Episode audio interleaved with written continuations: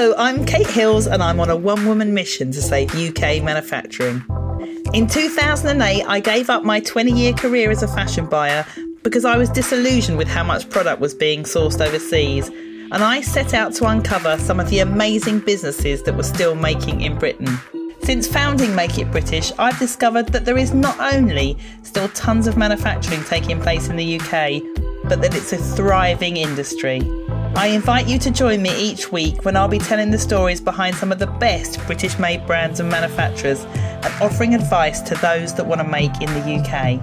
So, with no further ado, let's get on with the show.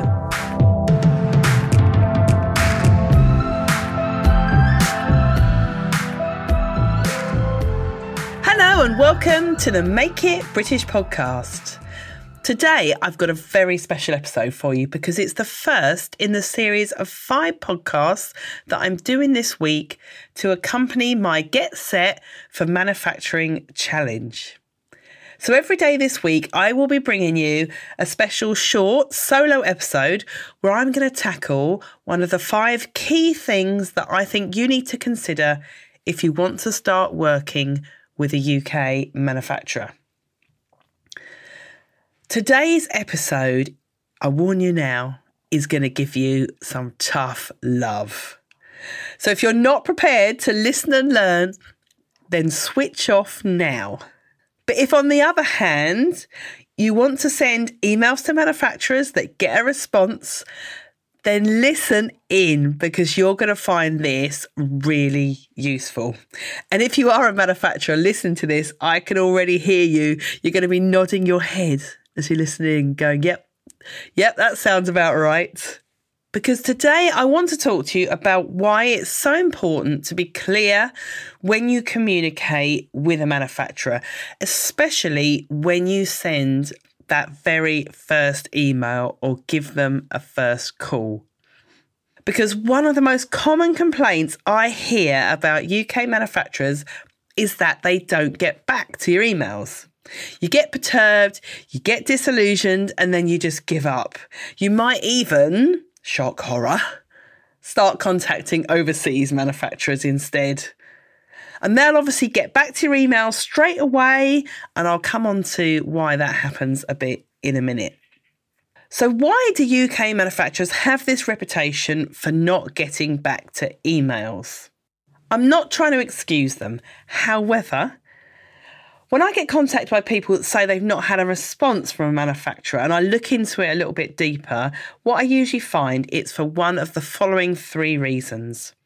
Number one, the email was too vague. Number two, the email was too long. Or number three, the email was just plain rude and disrespectful. So I know that you're not going to fall into category three. So let's focus here on category number one and two. And let's start with your email was too vague.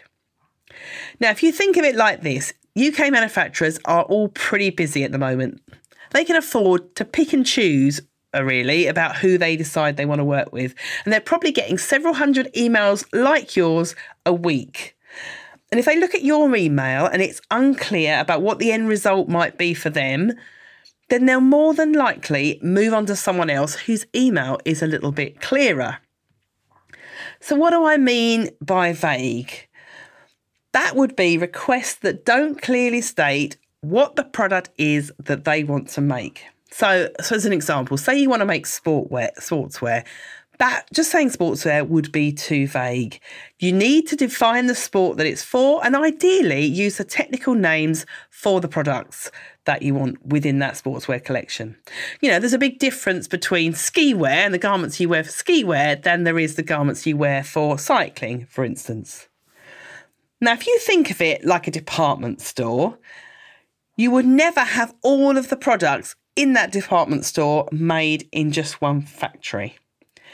Now, if you then break that department store down into its various different departments, you might have the women's wear department, you've got the menswear, you've got the homeware. And within each one of those different divisions, so say you've got your women's wear division, there are lots of little different sections. So you might have evening wear, casual wear, accessories, lingerie, and so on.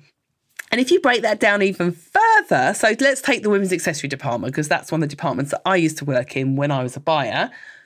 Within the accessory department, you'd have handbags, footwear, gloves, hats, jewellery. You know, you get the idea. And in a department store, there's probably a buyer for each one of those individual little product types. And then each one of those buyers would probably have half a dozen factories they work with. So if you were the footwear buyer, you might have several factories one that made high heels, one that made boots, one that produces slippers, another one flip flops, etc., etc. And each one of these factories is a specialist in what they do.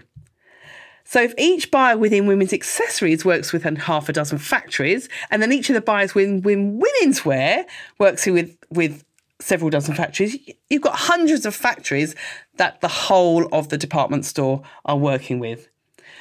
So if you send an email to a manufacturer and they you say that you want them to make women's wear, can you now see how vague it is? Because what type of women's wear? It could be one of so many different departments and so many different areas. Whereas if you had sent an email saying that you were looking for a manufacturer that could make lightweight silk blouses, for instance, and the manufacturer that picked that up did make silk blouses because also you'd done your research in advance, you'd looked at their website, you'd got an idea of the type of products they want to make, you'd have a much better chance of getting a response. Although one caveat here is that sometimes manufacturers don't very very clearly show what they make on their website. So it is quite often quite difficult to define what it is that they make just by looking online. But then in that instance, I'd always say, you know, pick the phone up, give them a quick call rather than an email.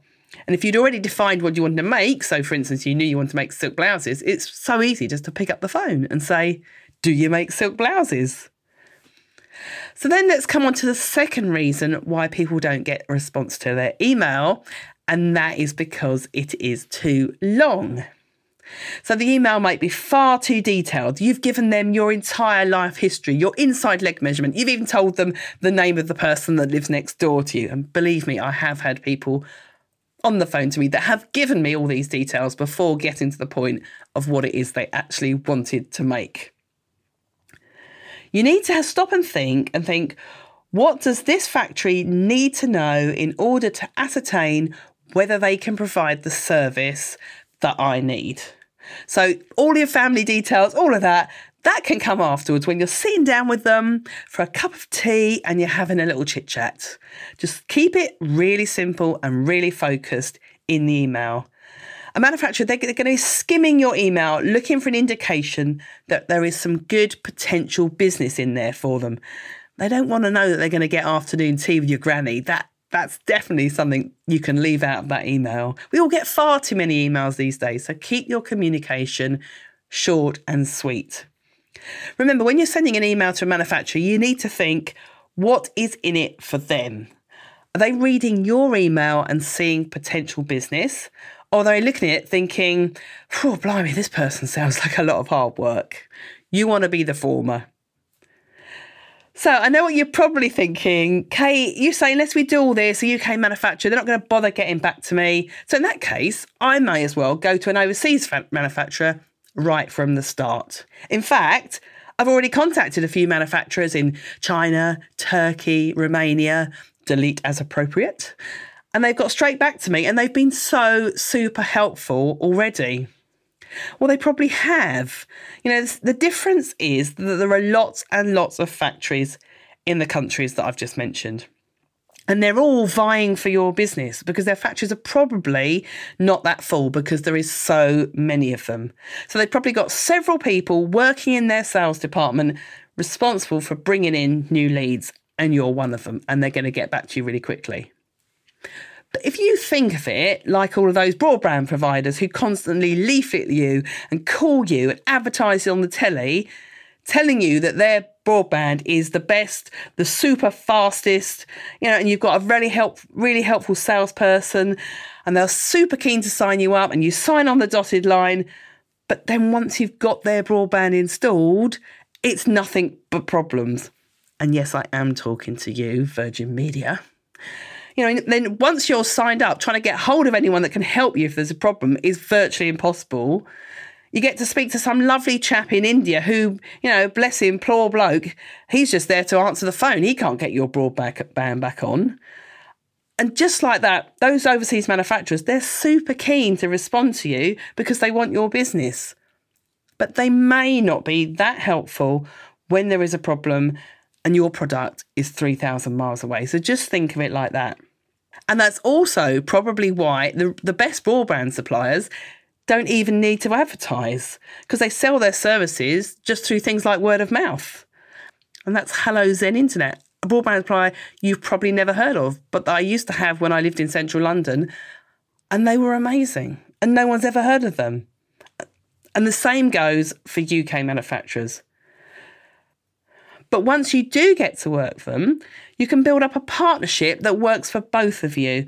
They're on your doorstep, and if ever there's a problem, they're right there and they're really easy to get to. So I think it's really worth persevering, doing the small amount of research and preparation that you need in order to find the right manufacturer for your products.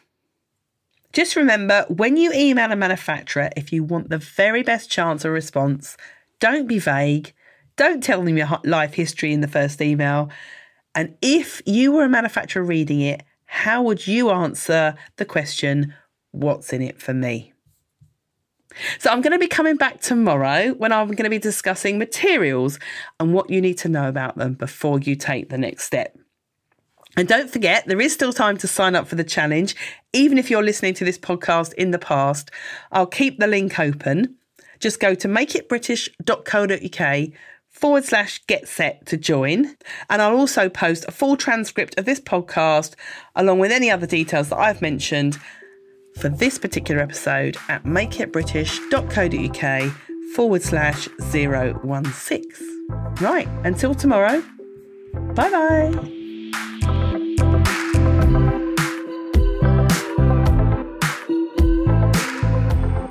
If you're interested in discovering UK manufacturers from the fashion, textiles, and homeware sectors, you should definitely come to our trade show, Make It British Live. The next event is taking place on the 29th and 30th of May 2019 at the Business Design Centre in London. With over 200 exhibitors, inspiring talks just like the ones you've been listening to on this podcast, and interactive workshops, it's the perfect place to network with others that want to see UK manufacturing thrive again. Registration is now open. Just go to makeitbritishlive.com forward slash register to register for a free ticket. If you're a British made manufacturer or brand and want to find out how your business can benefit from being involved in the show, just visit makeitbritishlive.com forward slash exhibit, fill out a short questionnaire, and one of my team will get straight back to you. To reach out to me personally, the best place to do this is via LinkedIn. Just look up Kate Hills and you'll find me. You'll also find me on Twitter at Make It British and Instagram at Make It British too. For all show notes for these podcasts, just go to makeitbritish.co.uk forward slash podcast and you'll find all the details. And make sure you never miss an episode by subscribing in iTunes, Stitcher, or whichever is your preferred podcast app. And I really would love it if you left me a little review on iTunes. The more reviews this podcast receives, the more people will discover it and the more we can spread the word about making in the UK. Thanks once again for listening to the Make It British podcast. Bye.